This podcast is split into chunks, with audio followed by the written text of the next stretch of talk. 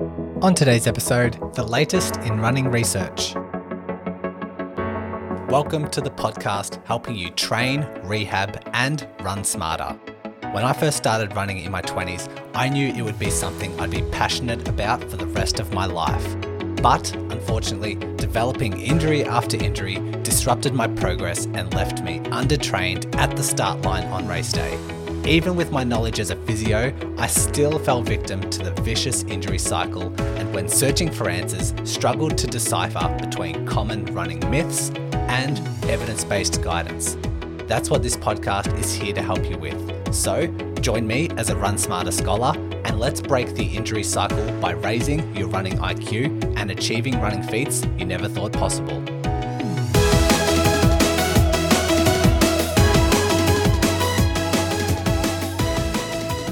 Welcome back, Run Smarter Scholars.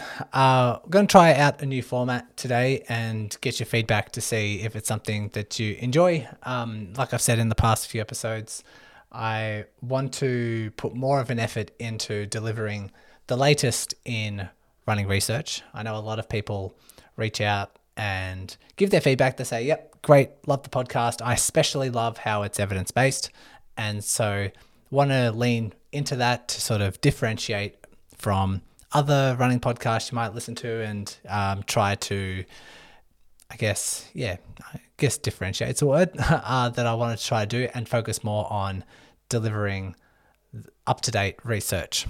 And so I thought I might try this as a monthly sort of thing. I have papers that are being arriving into my inbox every week about things running related and injury related, and want to try and see if um, every month, if there are some noteworthy ones, I want them to be practical, practical takeaways for you. I want them to highlight or bust any myths or misconceptions that are out there. I want it to have the focus on you understanding more about injuries, increasing your running performance, how you can do that safely, and how you can reduce your risk of injuries. So, um, I'm not sh- every month there'll be different papers obviously that come out and whether there's enough content there to flesh out something that's interesting. I uh, hope that continues like once a month because at this stage, um, over the last say three weeks, I've had about eight to 12 papers that I was somewhat interested in, filtered down. Today, I'm going to talk about three. Um, and yeah, we'll see what, what we can get into. Um, so just a heads up, this will be like a regular format if you run Smarter Scholars think it's a good idea. Um, okay, we already have heard from Hannah Dimmick, who talked about fatigue, running fatigued. We heard that last week, so that was a paper that came out. So I don't need to dive too much into that particular paper. We have one titled, um, the title is Using Wearable Technology Data to Explain Recreational Running Injury. Um, that is, I'm not going to talk about that today. I'm actually going to be interviewing the lead author of that paper, um, hopefully in the next couple of weeks, and sort of lay out some practical takeaways for you. And as you may have seen a couple of weeks ago, there was one on strength training and looking at plyometrics and whether what type of runners that it, may be best suited for. Um, so those are sort of like what has previously been discussed and what's the future plans of the podcast, but let's go through these three ones I wanted to focus on today. The first paper is titled The Impact of Running Exercise on Intervertebral Discs, a systematic review. And I know it's similar to like knees. People say running's bad for your knees. Um, there's this wear and tear that always happens. And, you know, if you wear out and you run too far, it's going to wear out your knees. You're eventually going to get poor or degeneration of the cartilage, and that is going to contribute to early signs of osteoarthritis.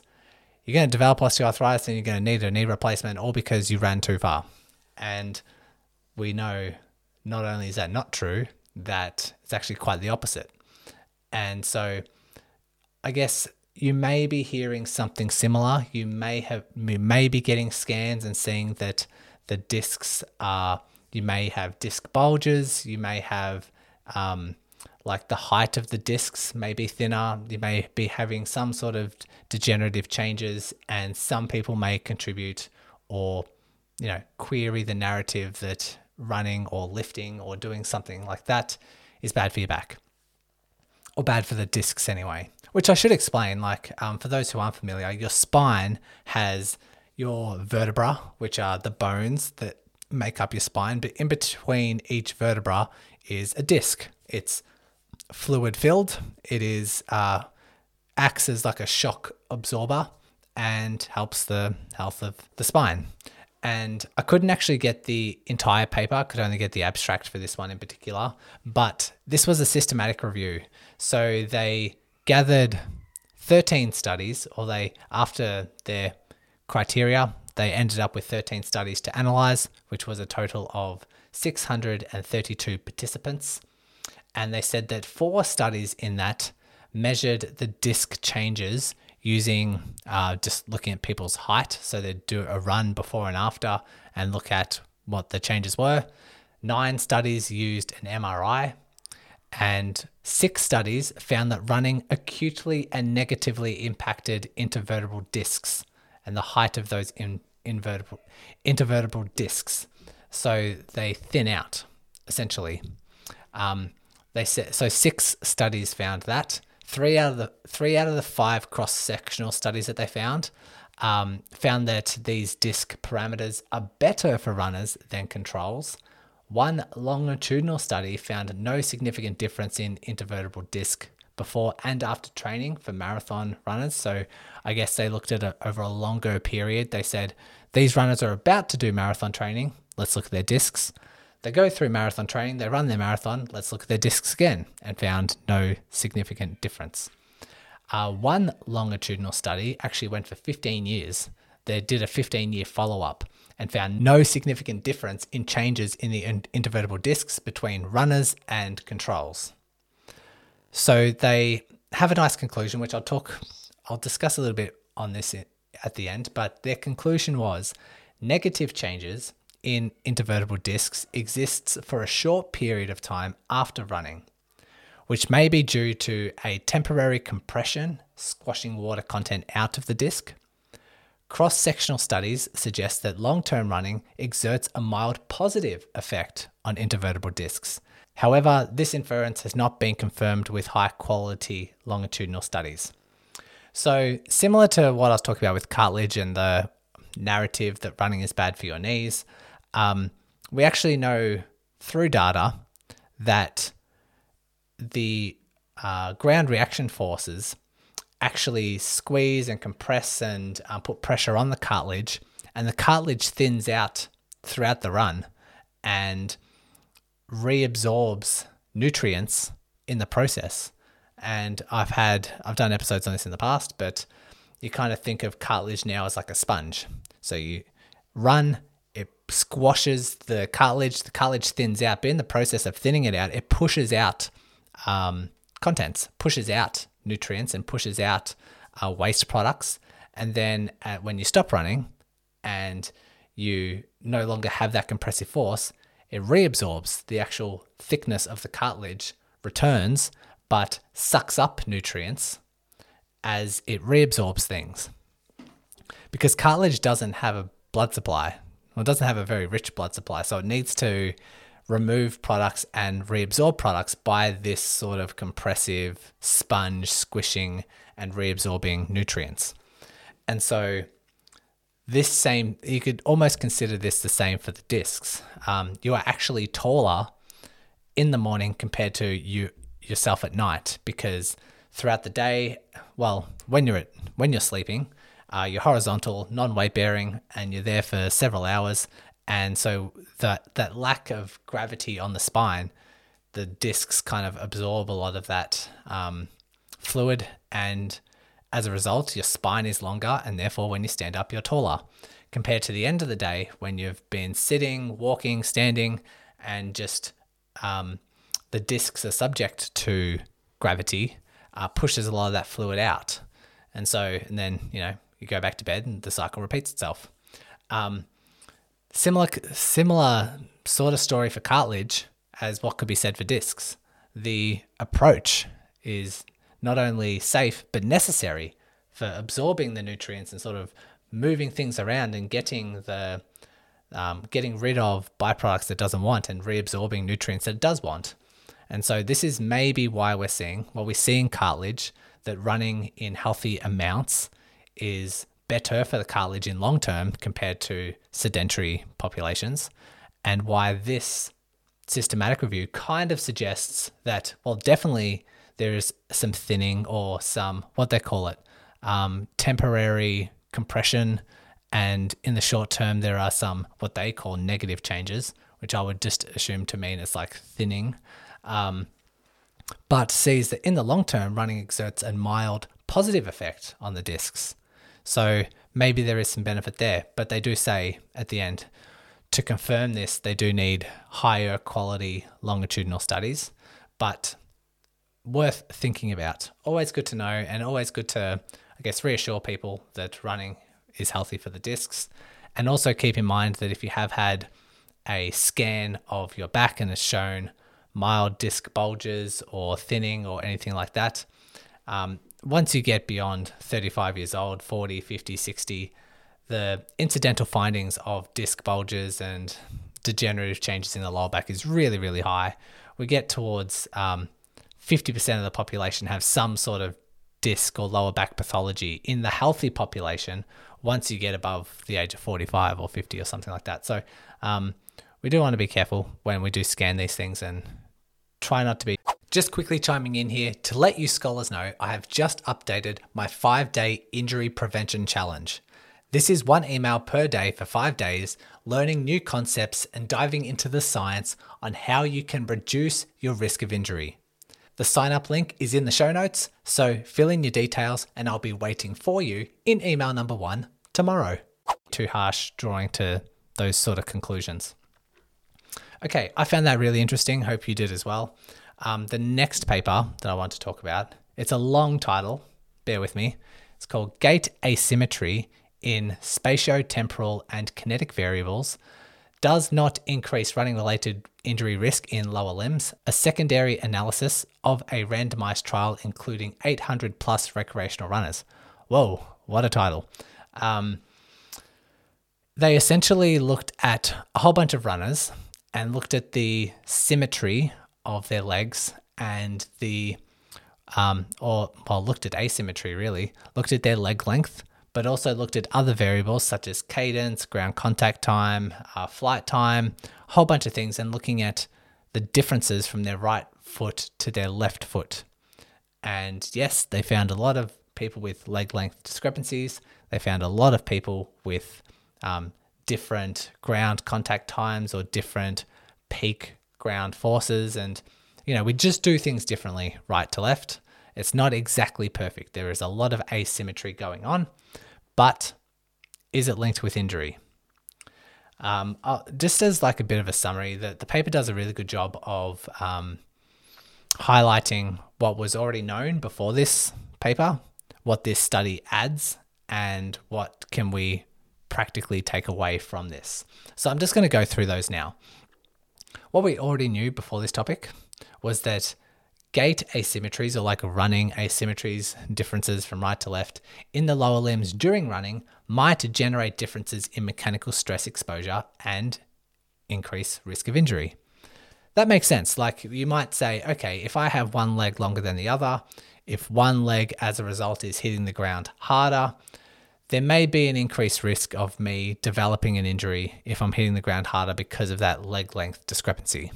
Because we know that running related injuries are very much correlated with training loads, are very much correlated with exceeding your adaptation or getting a lack of recovery. If I'm overloading one side, maybe I'm compensating and leading to these unnecessary loads as opposed to someone else who is perfectly aligned and um, perfectly symmetrical.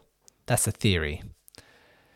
They also say, as um, before this paper, what we already knew, there is currently no consensus of normal levels of asymmetry in running specific populations. So, if we're looking at, say, a leg length discrepancy, is one millimeter normal? Is five millimeters normal? Is 10 millimeters normal? Like, we know from uh, studies looking at the prevalence of leg length discrepancy that 90% of the population, 90% of the healthy population, have some sort of leg length discrepancy. And the vast, vast majority is between one and five millimeters. And what's classified as normal? I would say normal is definitely not perfectly symmetrical because 90% of us have some sort of discrepancy. And so the same can be said for like these ground reaction forces, the flight times, the contact times, the differences, like what's normal if we all have some mild asymmetry. They also say the association between running biomechanics asymmetry and injury risk in running is currently not established. So I guess this is what this paper tries to attempt. See if there is a link between these things.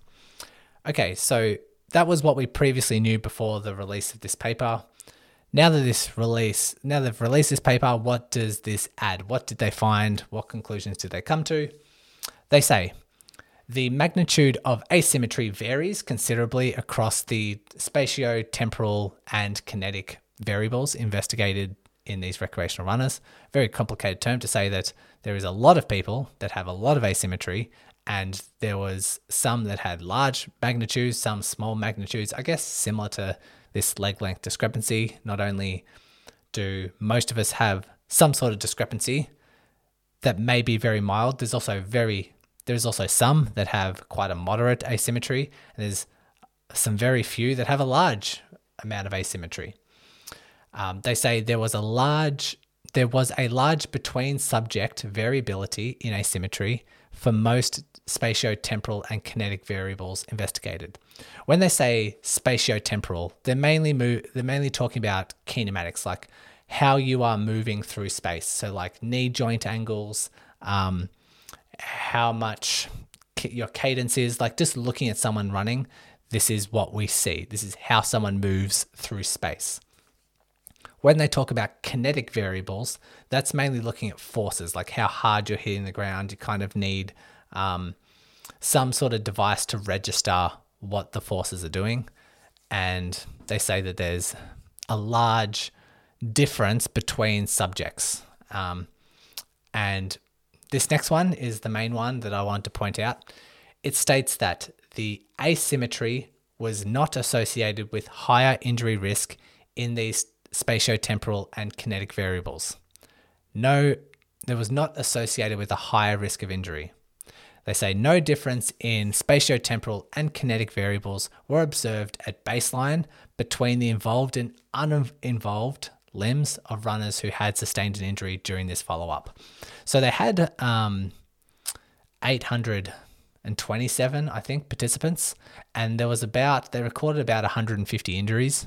Um, I should probably look it up because it's probably worth mentioning. Okay, so 836 healthy recreational runners participated. Uh, for those who uh, who want to know, there was about 40% of those were female, and they had 107 reported injuries. And so they say that out of those who developed an injury, they then go back to their baseline test and say, okay, was is there something? Is there a difference? Is there some sort of pattern that caused that person to be injured based on what they measured? And they couldn't find any difference. How is this study going to affect further research and practice or policy? This paper says the search for gait asymmetry in the lower limbs in healthy recreational runners as an approach for primarily prevention is not supported by scientific evidence roundabout way of saying if you have had someone measure your running technique and if you are completely healthy and you have someone measure your leg length and have someone measure your ground reaction forces and you see a difference in your right to your left and they come up with this hypothesis that realigning and becoming perfectly matched to right and left leads will help reduce your risk of injury there's no research to support that, essentially, is what this paper is coming to. Um, similar to leg length discrepancy, I've done episodes on that in the past, but um, research will show that mo- most of us have a leg length discrepancy between five, one and five millimeters difference. If you needed to get to the point where these start to really, like the difference starts to really change your biomechanics, you need to have a 20 millimeter difference, which occurs in about 1% of the population. There's a nice paper done out there that looks at the graph and looks at the um, frequency or prevalence of different types of asymmetries for leg length discrepancy and what the population is. But the, just so we know, it's probably similar for other running variables. So, this overall advice that you may get um, talking about little differences from right to left, and you might be trying to interpret your own variables. I know some people have a um, some sort of wearable technology. It might be a, a foot pod, it might be a watch, and you might see that um, you contact. It's like a 48 to 52 difference from right to left in terms of your contact time or swing time or flight time and those sorts of things. Just so you know, that is normal. It varies greatly in the population. And you um, doesn't it doesn't seem to be a link to running related injuries in the healthy population. This might be different though if I'm just thinking out loud here, don't actually have this written down. If you have been injury free, if you don't have an injury and you have a 48 52 difference, but then all of a sudden through other means and other types of training, you might be in the peak weeks of marathon training, you develop some sort of niggle or some sort of pain or some sort of injury, and then all of a sudden you go back to the data and now it's 45, 55. That is an abrupt change because previously it was a less discrepancy. Now it's more of a discrepancy. I would say that more discrepancy is mainly some compensation that you might be having because you are now injured. I would highly recommend getting back to your baseline, which is 48.52 and the goal shouldn't really be to get back to 50 50 because, like we say, what's normal? Um, but we don't want any abrupt shifts in load. And so, if it's an acute change, then we know that it's probably something you want to change. But let's not hold on to these narratives that might be passed around with health professionals, that sort of stuff. If you have these slight imbalances, let's correct them to reduce your risk of injury if you are symptom free or if you are injury free. Um, my guess why isn't there a difference? Why don't we see a higher risk of injury with these slight imbalances? We just need to fall back to principles. We need to fall back to why we get injured in the first place. It is because we exceed our adaptation zone. It's because we ex- we do too much training, we do too much too soon, we don't recover enough, we overload too much, and it doesn't really matter how much, how big your discrepancy is, provided that you fall within the adaptation zone in your training. Um, you might be you might go for a, a long run and let's just say 52% of your load goes through your right leg and only 48 goes through the left leg a cumulative load maybe your right leg can tolerate that 52% maybe you've adapted to that 52% um, and it's only once you overtrain and you start to really exceed mileage, maybe your right side is more likely to become overloaded compared to the left side. S- suggesting maybe, well, if all capacity is the same, if your capacity on your right and left is the same, and then you overtrain, maybe the right side is more likely to develop an overuse injury because that's taking 42%, it's taking 52% of that accumulative load. Just thinking out loud, but we need to fall back on those sort of principles and um, know that other kind of narratives aren't really that supported by the research. Okay, and lastly, we have a paper that came out just last week. Um, the title, again, similar to the previous title, the results and those sorts of things are a dead giveaway in the title. Um, maybe, maybe I'll talk about the title afterwards. Let's let's leave it open for a bit of surprise. Um, they looked at foam rolling and they looked at stretching, but well, I guess two interventions against other interventions. They want to see what foam rolling did and what stretching did with when it comes to acute flexibility and stiffness, improvements in flexibility and stiffness uh, compared to other warm up interventions. This was a systematic review with a meta analysis, and their intro, introduction, sort of setting the stage says Our systematic review and meta analysis was conducted to explore the necessity of using stretching or foam rolling, specifically to induce acute range of movement increases, as these practices have been commonly thought to induce positive adaptations such as range of movement and passive peak torque enhancements, as well as decrease stiffness. Previous reviews did not show any difference in range of movement increases when compared stretching and foam rolling indicating that there are similar effects and underlying mechanisms. So they're kind of they're saying that previous studies have compared the two and showed that there are similar effects, but what are these similar effects compared to the rest of foam roll or warm up routines? They say those effects, which are often described as specific to foam rolling and stretching, are also well known in the effects with general warm up routines. Therefore, we hypothesize that other interventions known to trigger similar mechanisms, e.g., enhance muscle temperatures, would also provide sufficient stimulus to induce the listed adaptations.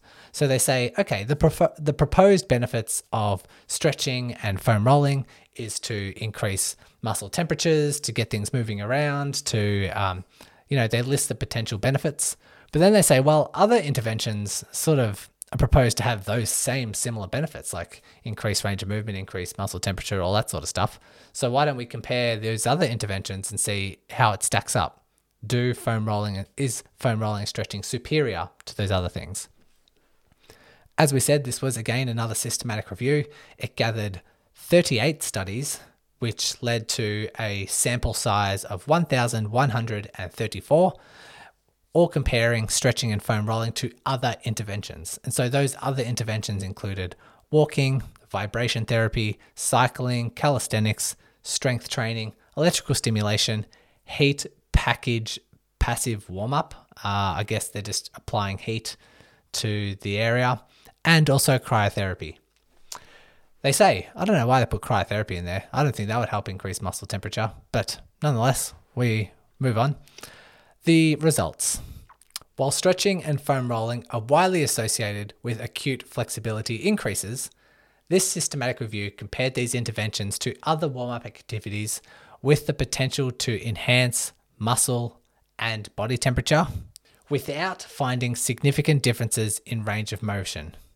There are no apparent superior effects of stretching or foam rolling on stiffness reduction compared to other interventions which brings me back to the title, which was a dead giveaway. The title was Foam Rolling and Stretching Do Not Provide Superior Acute Flexibility and Stiffness Improvements Compared to Other Warm Up Interventions, a systematic review and meta analysis. So keep in mind that this is just focusing on acute flexibility and stiffness. So, meaning like immediately after. Because who knows, maybe stretching has better uh, carryover in the long term and maybe foam rolling has a better carryover in the long term compared to doing walking as a warm up exercise. But what we're talking about in this systematic review is the acute flexibility and stiffness to then warm up to then do your bout of activity, which would, you know, if you're listening to this, was probably running. they have some practical applications and they say for coaches and therapists who are aiming to acutely increase flexibility and decrease stiffness, it seems there is no need to specify or exclusively perform foam rolling or stretching. More aspects than range of movement must be taken into account because preparation for subsequent performance is a multifactorial paradigm. So, just, you know, you can use multiple things to prepare for the task that you want to do. Consequently, reaching the same flexibility goals with any alternative intervention challenges the established view on stretching and foam rolling. And especially when the importance of time economics is taken into consideration, time saving general warm up routines, i.e., doing some dynamic exercises or cycling, may be preferred in practice. Saying that, okay, stretching and foam rolling may take a lot of time, maybe time we don't have, maybe time that is better spent doing some dynamic exercises such as like leg swings or high knees or butt flicks and or heel flicks, those sorts of things. Um, maybe accomplish the task quicker and is more efficient. But they do say to clarify, We are not suggesting exclusion of stretching or foam rolling in training regimes or training routines, sorry, especially since we did not perform analysis regarding acute and chronic effects on back pain or other benefits, such as decreased incidence of musculotendinous injuries with change of direction or explosive movements. So they say, look, you know, there's still benefits to foam rolling and stretching, but it's just not superior to these other interventions. But this is only just factoring in stiffness. This is definitely not factoring in, um, you know, reducing risk of injuries. I don't know why they put back pain in here. Maybe there's some studies in the past that have looked at stretching and it helps improve back pain. But, um, you know, there may be other benefits. So, what I would suggest, if you have the time, if you like to do these sorts of things, um, if you feel really good before and after stretching, definitely keep it in. Why wouldn't you? Um, it's low risk. It's not going to increase your risk. Definitely not going to have harm. And sort of keeps to my position that I've had for several years now. Um, stretching doesn't really seem to help recreational runners. Doesn't help performance. Doesn't seem to decrease risk of injury. Um, I did a paper. Uh, I released, reviewed a paper on foam rolling and there was a cohort that did foam rolling and strength exercises and seemed to have less injuries than those who just did strength exercises. Maybe there's something there. Um, so slightly shifting my um, my ideas around foam rolling, but they're saying here, uh, if you want to do it, you still can. There's still benefit, just not superior to other interventions, and that's sort of where I fit in as well. If it feels good, do it. I know some people that feel amazing after doing stretching, and no one's gonna, there's no reason to say don't do that. We need to do what feels good for us. Everyone has different warm ups, different mobility, different flexibility, different responses to different interventions. So if you feel good, do it. Um, but if you don't like stretching and someone's telling you you need to stretch to get a significant warm up, I'd beg to differ. And this research tends to say that you're better off like doing other warm ups such as walking or cycling or uh, dynamic exercises. If you if you prefer to do one of those things, if you if you're better off suited, if you feel better afterwards, I'd say gravitate more towards that. Like I said, this is going to be a new um, sort of topic, a new style of podcast episode. If you enjoy it, please let me know. I'll keep bringing these out. I'd say once a month. Depends. We may skip some months if these, um, if the content, if papers aren't interesting enough, or I don't know, we might have a lull in some months. I'm not too sure, but um, hopefully we can keep this on track. Hopefully this helps emerge some really interesting papers. Hopefully this helps me reach out to other researchers to come up with better more interesting um, episodes in the future. I'll try to reach out to as many researchers as possible. I've already got a couple lined up. And yeah, hopefully you enjoy. So until next time, remember every new insight brings you one step closer to your next running breakthrough. If you are struggling to overcome an injury, you can jump on a free 20 minute injury chat with me, which you can book through my calendar in the show notes. While you're in the show notes, elevate your running IQ by jumping onto my free email list so you can receive material to help rehab your injury, lower your injury risk, and increase your performance. Emails aren't for you, consider my Facebook group, Instagram, and YouTube channels. And remember, each insight you get from these resources brings you one step closer to your next running breakthrough.